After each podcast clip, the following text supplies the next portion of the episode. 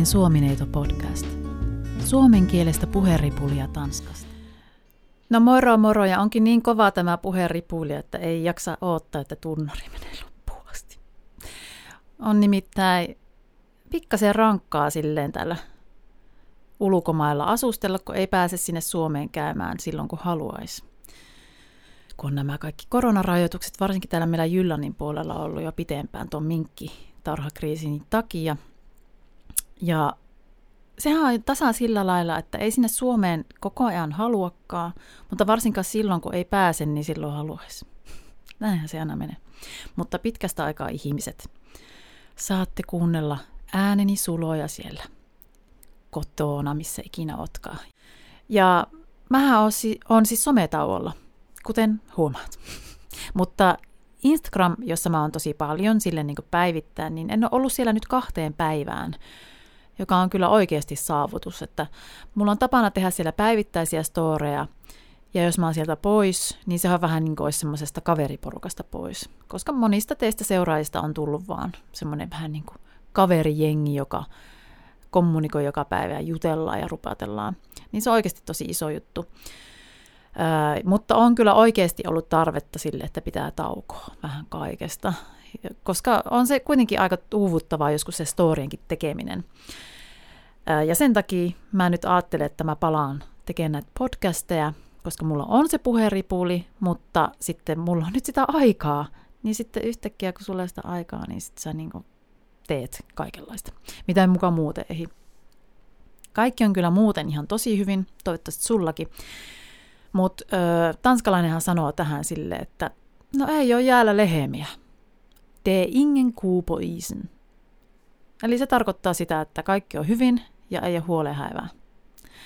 Ja sitten taas, kun jos olisi sellainen tilanne jollakin, että oikein jumittaa ja kaikki menee päin persettä, niin on hiukset postilaatikossa. Tai siis niin kuin silleen jäänyt hiukset postilaatikkoon silleen kiinni. Tai miten mä näen sen päässä, niin on silleen, että sulla on niin kuin pitkät hiukset ja sitten sä oot lähtenyt muka siitä laatikolta ja sitten nää just jumittamaan, eli hårt i postkassen. Eli onko hiukset postilaatikossa?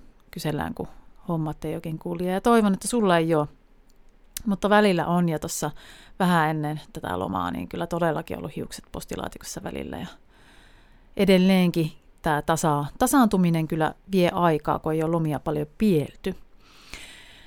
Ja mutta sitten taas joskus, kun mulla on tapana vähän innostua, mä oon semmoinen innostuva henkilö, niin sitten joku tanskalainen voisi tulla topputtelemaan, että Teri klappo hesten.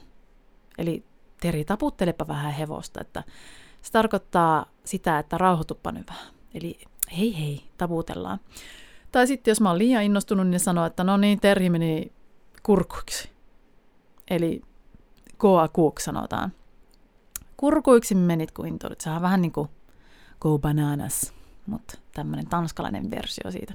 Nämä on kyllä aika pöljää nämä sanonnat, mutta jotenkin nyt kun täällä on ollut tämä yli kymmenen vuotta, niin näissä on tullut semmoinen vissi järki, kun ne on osannut alkaa pistää kontekstiin.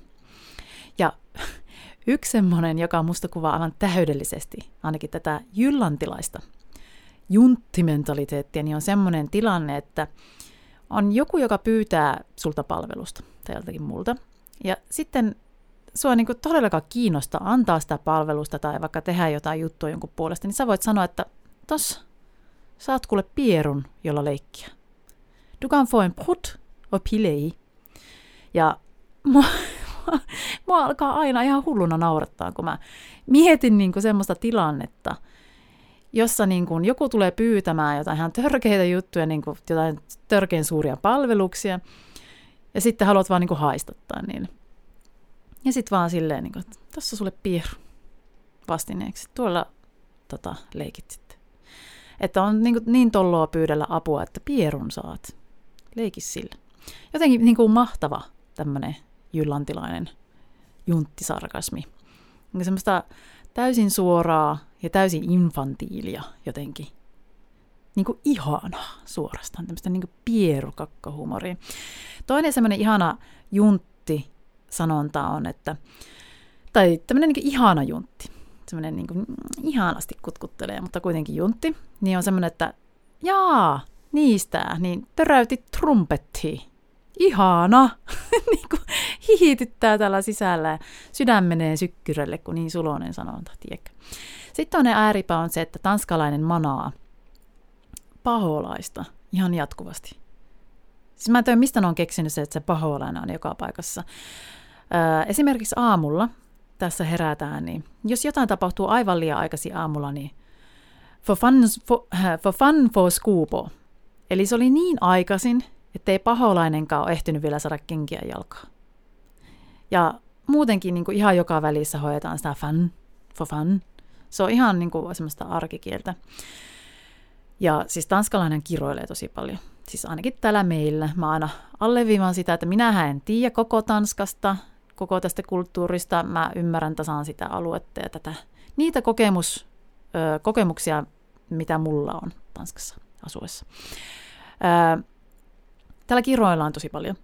Ja ihan kaikkea sitä kiroilua ja varsinkin tällaista niin kuin tuolta Amerikoista tänne hyvin omaksuttua sanaa kuin F-word eli fuck, niin sen yleisyyttä mä en niin oikeasti ymmärrä. Että kaikki tämä for fun ja tämmöiset Satan ja tämmöiset, mitä tanskalaiset käyttää tosi paljon, niin jotenkin niin tajuan. Mutta niin fuck. Mä luulen, että tanskalainen ei itsekään oikein ymmärrä sitä fuck-sanan merkitystä, koska sitä niin viljellään niin paljon. On ollut siis mulla vuosien haaste yrittää saada tota mun kuusivuotiasta, jonka nimi on Ask, niin lopettamaan se fuck-sanan käyttö. Ja tää on niinku tosi tarina. Ask oli kolmevuotias, kun se ekan kerran alkoi käyttämään fuck-sanaa ja heiluttelemaan keskisormea, koska se on täällä vaan niin yleistä. Ja se on nyt kuusi vuotta, täyttää kohta seitsemän. Ja se on edelleenkin niinku siinä sen puhetulvassa semmoinen ihan tavallinen sana. Ja se on ollut tosi vaikeaa sen takia, koska jopa niinku lasten opettaja, kun me on jossain pihalla jotain, vähän rupatellaan, kun mä haen lapsia koulusta, niin se jotain kertoo, ja sitten sanotaan fucking nön. Tää sää vaikka. Oh, det är fucking nön, och det är heinä igen. Sä oot siinä niinku yrittänyt kertoa sun kuusivuotiaille pojalle, että toi fuck-sana, niinku, se nyt vähän särähtää mulla korvaan, sä oot liian nuori, tai kuka tahansa, joka sitä sanaa käyttää koko ajan, niin se... Se ei ole kauhean hyvä juttu. Niin sitten jopa opettaja sen eessä käyttää sitä sanaa, niin sä oot silleen kädet ylös. I rest my case. Ei, ei ole paljon tehtävää siinä. Öö, mutta muuten tähän koulujuttuun ja näihin opettajien, niin onneksi muuten siis koulun henkilökunta ja about kaikki ihmiset, jotka tässä jotenkin meidän arjen ympärillä pyörii, niin tietää, että mä oon ulkomaalainen ja tuun Suomesta, että ne varmaan ehkä niinku, öö, ymmärtää, että mä tuun vähän eri paikasta. Ymmärrän näitä kielellisiä asioita vähän eri tavalla. Ja ne ymmärtää myös sen, että no, tää on nyt se, se täti, jolla on se aksentti. Eli on suomalainen, eli ulkomaalainen täällä Tanskassa. Ja mä oon elänyt täällä pian kaksitoista vuotta ulkomaalaisena vieraassa maassa, joskin mä en niin kuin tästä niin kuin valtaväestöstä poikkea, siis mitenkään ulkonäöllisesti. Että musta ei mitenkään erota, että mä tuun jostain muualta. Eli kun mä oon kuitenkin liikahtanut vaan Pohjoismaiden sisällä, niin mä näytän ihan samalta kuin kaikki muutkin. Mulla on se aksentti, mutta muuten mua ei tunnisteta juurikaan ulkomaalaiseksi. Tai näin mä luulen, toivottavasti. Öö, eli on siis varsin helppoa olla eurooppalainen valkoihoinen nainen täällä Tanskassa. Mulla ei mitään pörröstä afroa, jota vieraat ja ihmisten tekee mieli hulluna taputella, ei tummaa hipiä, jota tuijotettaisiin. Ei ole mitään semmoista, mitä mun pitäisi piilotella, jos mä nyt yhtäkkiä haluaisin olla anonyymi. Toista olisi sitten sit niin kuin elämä semmoisessa maailmassa tai maassa, jossa valkoinen iho tai siniset silmät olisi jotenkin harvinaisia. Nä, tästähän tosi paljon kuulee. Mä käyn paljon keskustelua niin kuin erilaisissa ryhmissä muiden ulkosuomalaisten kanssa. Ja eri, erilaista se olisi ollut jossain Japanissa. Mutta miltä tuntuu olla ulkomaalainen, vaikka ei juurikaan ulkoisesti muista eroakaan?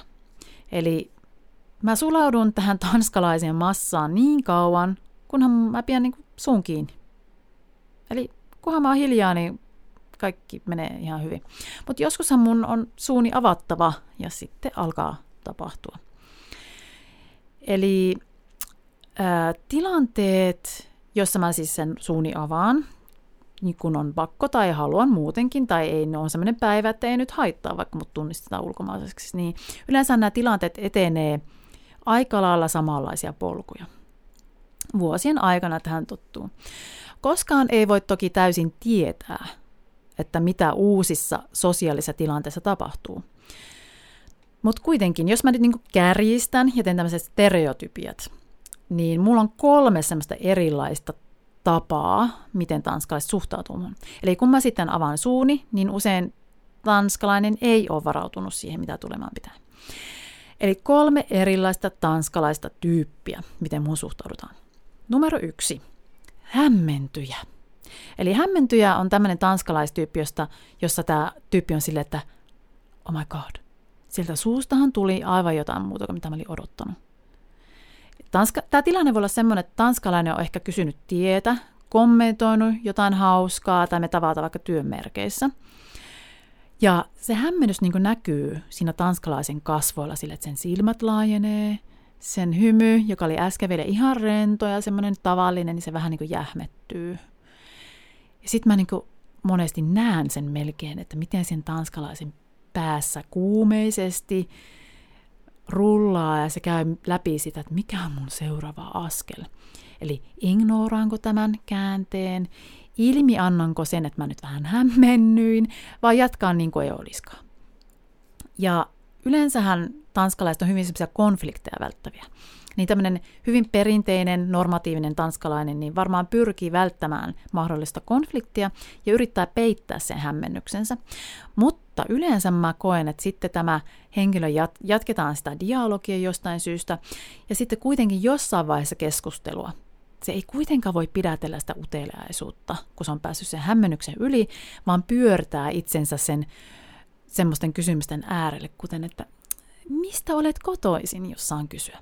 Ja sitten, jos tämä hämmentyjä taas on lapsi, niin ne yleensä niin kuin toljottaa mua tosi pitkään. Ja se tuntuu niin kuin ikuisuudelta, vaikka se on todennäköisesti vain muutaman sekunnin. Niillä on suu auki ja ne vaan tuijottaa. Ja sitten lopulta ne aina kysyy, että mitä ihmeen kieltä sä puhut? Ja sitten mä vastaan niille, tanskaksi tietysti, että no tanskaahan mä puhun. Niin sitten yleensä se lasten reaktio, vastareaktio on se, että ne alkaa niin kuin vänkäämään siitä, että no ei se mitään tanskaa kyllä ollut. Eli, ja sitten mä vastaan tanskaksi, että no kyllä tämä on tanskaa. Eli me vängätään yhdessä siitä, että oliko se tanskaa vai ei. Tanskaksi. Ää, toinen tyyppi on järkyttyjä. Eli toinen semmoinen niin kuin reaktio. Yleensä, että sitten niin oli tämä hämmennys, joka on semmoinen vähän miedompi tapa, mutta sitten järkytys on semmoinen, niin kuin, mitä se oli? Sanooko se jotain? Tanskalainen siis kauhistuu, sillä mun aksentti on sekoittanut pasmat ihan täysin. Järkyttäjän päässä ehkä se tavallinen valkoinen naama, tai siis se hyvin tanskalainen näköinen ihminen ja outo puhe ei vaan niin yhdisty mitenkään loogisesti. Tai sitten se järkyttäjä yleensä ei vaan oikeasti tajunnut sanaakaan, mitä mä sanoin. Tämä on hyvin tavallista myös, ne oikeasti niin kuin täällä Jyllannissa, jossa käytetään hyvin vahvoja aksentteja, niin ei vaan niin kuin tajua, että mitä mä sanon. Varsinkin, kun mä pyrin artikuloimaan tosi hyvin. Ja tanskalaisen tasapaino on niin järkyttynyt, että se vaan poistuu paikalta. Hyvin sille niin kuin hitaasti saattaa vaan kääntyä ja vaan lähteä eikä sano mitään. Tämä on, niin kuin, tämä on tosi outoa niin kuin sosiaalista, mutta tätä tapahtuu. Jos taas sitten järkyttyjä on lapsi, niin ne yleensä vaan säikähtää ja ne alkaa vaikka itkeä. Tai sitten jos siinä joku äiti lähistöllä tai vanhempi, niin sitten juostaan äidin helmoihin ja pidetään jalasta kiinni ja ollaan ihan järkyttyneet. Kolmas tyyppi on hurmaantuja. Oi, ulkomaalainen, ihanaa! Niin hurmaava tuo R-kirjain, onpa hurmaava aksentti. Eli hurmaantujat hullaantuu ulkomaalaisista. Tämä on siis se tyyppi, joka varmaan hullaantuu varmaan kaikista. Mutta mä oon huomannut täällä Jyllannin puolella taas, että varsinkin jos olet valkoihoinen ja osaat tanskaa, eli heidän kieltään, niin sitten ne on todella, todella hullaantuneita. Ja sitten sä oot ihan siinä niinku pyörityksessä, että ai et ole tanskalainen, no mistä tulet? Oisko Norja? Islanti? No miksi sä oot täällä? Miksi tulit? Miksi tarkalleen tulit? Mitä teet täällä? Onko sun lapsia? Ja miten nyt koet sit Tanskan? Onko miestä? Minkä maalainen mies? Aiotko jäädä tänne? Puhutpa hyvää tanskaa. Osaako lapsisi tanskaa? Osaan suomea muuten yksi, kaksi, kolme, vittu, satana, perkele. Hihi, lapsi hurmaantuja. Sitten taas haluaa tietää, että miten mä oon oppinut puhumaan englantia. Väittää myös osaavansa suomea ja haluaa puhua mun kanssani suomea, joka on siis ihan täyttä jotain asian saksaa. Tanskalaislapset monesti ne kysyy mun nimeä, kun ne tajuat, että mä puhun jotain oudon kuulosta kieltä. Ja kun mä vastaan, niin ne vaan tuijottaa ja ne ei niinku tajua, että mä oon niinku vastannut. Koska ne ei niinku tajua, että mä oon puhunut jotain kieltä, kun mä vastaan suomeksi. Eli ne varmaan vaan luulee, että mä yskis, yskiskelin tai jotain. Mutta nämä oli ne kolme tyyppiä, mutta mä en niinku usko, että kukaan koskaan tarkoittaa mitään pahaa tällä uteluilla.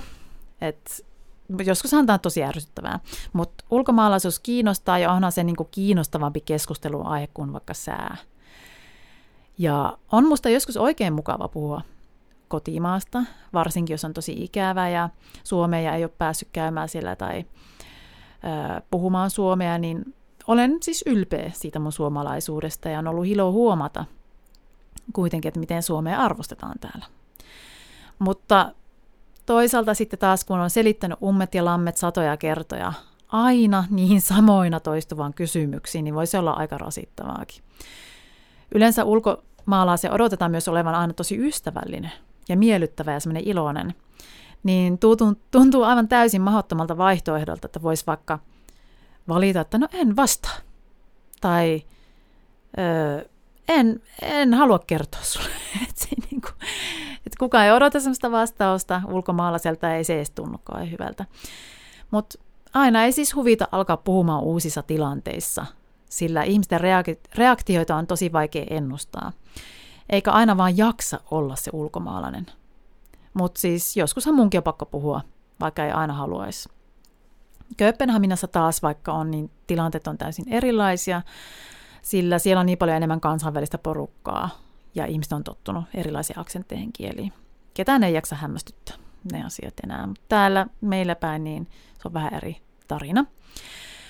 On kuitenkin tavallaan kuormittavaa siis se, että jatkuvasti muistutetaan siitä, että erilainen, siitä, että on ulkopuolinen.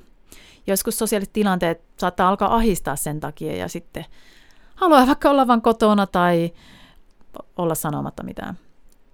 Mutta sitten sit toisaalta ajatella, jos kukaan ei koskaan kysyisi, että mistä sä tulet, kuka sä oot, niin sittenhän se olisi aivan kauheata. Siis eikö ketään kiinnosta, että mä oon täällä. Niitä ei kiinnosta mun taustat, mun juuret, ne ei tykkää suomalaisista. Niin sitten vois mä taas mennä vaan yksin nurkkaan itkeen, kun ketään ei kiinnosta. Tämä on taas tällainen asia, että, että sitten jos tämä tämmöinen ilmiö poistuisi, niin mitä sitten? Että olisihan sekin aika synkkää, jos kukaan ei koskaan kysyisi, eikä saisi kertoa itsestään. Me ihmiset, kun kauheasti tykätään kuitenkin kertoa itsestämme, tai niin kuin, se on mukavaa, että joku haluaa tietää, kuka sä oot. Öö, eli ulkomaalaisena öö, mä juttelen kuitenkin mielelläni, totta kai, mutta mieluummin jostain muusta kuin syystä, miksi mä oon täällä. Oli se suhtautuminen, hämmennys, järkytys tai hurmaantuminen. Öö, on ylipäänsäkin aika raskas tie asettua uuteen kulttuuriin ja puhua vierasta kieltä joka päivä. Vastata uteluihin ja jaksaa opetella vaikka asioita, jotka on ihan täysin vieraita ja outoja. Sitten aina nämä niin kuin kaikki juhlapyhät ja kulttuuriset traditiot, jotka on ihan täysin erilaisia kuin mihin on tun- tut- itse tottunut ja joihin ei ole tavallaan minkälaista tunnesidettä. Pitää yrittää tavallaan innostua siinä omassa arjesta vaikka tavoista, joissa ei ole mitään semmoista linkkiä omaan lapsuuteen. On kaukana tutuista paikoista, tuoksusta äänistä, kaupunkien vaikka nimet, ei niin sano yhtään mitään. Eli tavallaan pitää rakentaa täysin uusi elämä ja jättää vanha taa, tavallaan. Eli se on kuitenkin ihan täysin erilainen kokemus käydä hieman vaikka matkustelemassa, olla jotain, niin kuin vaikka tietty aikamääräkin jossakin ulkomailla, kuukausia tai jotain vuosia vaikka jollain työkomennolla, kun oikeasti asettua ja elää vierassa maassa. Matkustellessa tavallaan etsii seikkailuja ja on varautunut olemaan ulkopuolinen. Tai se turisti, joka niin kuin innolla menee tilanteisiin ja etsii uutta. Että on tavallaan niin kuin asennoitunut olemaan sillä tavalla siinä. Mutta jos on asunut jo maassa vuosikausia, niin tämmöiset niin kuin se erilaisuus saattaa olla rasite joskus tai utelut alkaa väsyttää. Matkoilta aina lopulta, poti, lopulta palaa potimaan, kotimaahan ja arkeen. Ulkomailla asuessa joutuvat kovasti kohtaamaan myös sen, että vaikka olisi asunut niin kuin siinä uudessa maassa, uudessa asuinmaassa kuinka pitkään, ja tuntiskin, että on kotoutunut, niin on muiden silmissä aina ulkomaalainen. Että, mutta siksi se onkin niin mahtavaa, aina kun mä käyn joskus Suomessa lasten kanssa, niin sä tuut sinne jo siellä lentokentällä, se suomenkielinen puheensorina.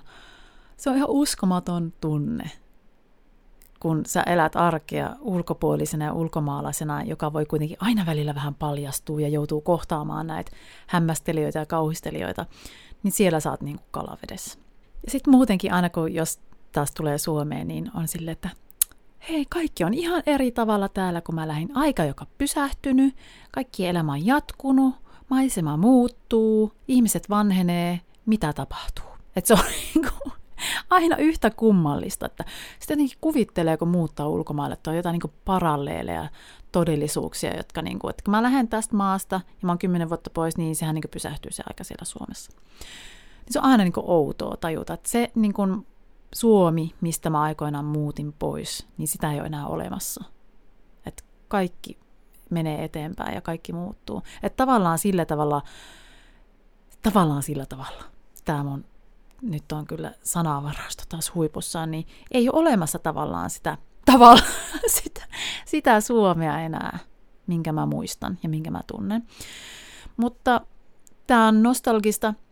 Sitten kuitenkin aina kun me ollaan jonkun aikaa oltu Suomessa, niin siellä on sitten omat asiansa, jotka ärsyttää. Et se suurin asia, mikä aina, mikä aina lyö kasvoille, niin on se tiukka pipoisuus ja semmoinen asenne varsinkin lapsia kohtaan. Että jos sä oot lasten kanssa liikenteessä julkisissa paikoissa, niin siellä pitäisi olla äänetön, hajuton ja näkymätön. Et hyvin huonosti lapsia ja niiden iloista äänekästä olemusta suvaitaan juuri missään. Ja muutenkin semmoinen ihan vaan niin kuin normaali rupattelu, iloinen rupattelu, jossa julkisissa tiloissa niin ärsyttää suomalaisia kauheasti. Pitäisi olla tälleen vaan hiljaa ja ihan hissukseen ja näin. Mutta kaikista paikoista, kulttuureista ja maista löytyy puolensa. Sehän nyt lienee tämän tarinan opetus. Mielenrauhan ja ilon löytää niistä omista jutuista, eikä saa antaa vaikka sen hetkisen maankamaran rajoittaa sitä omaa tekemistä.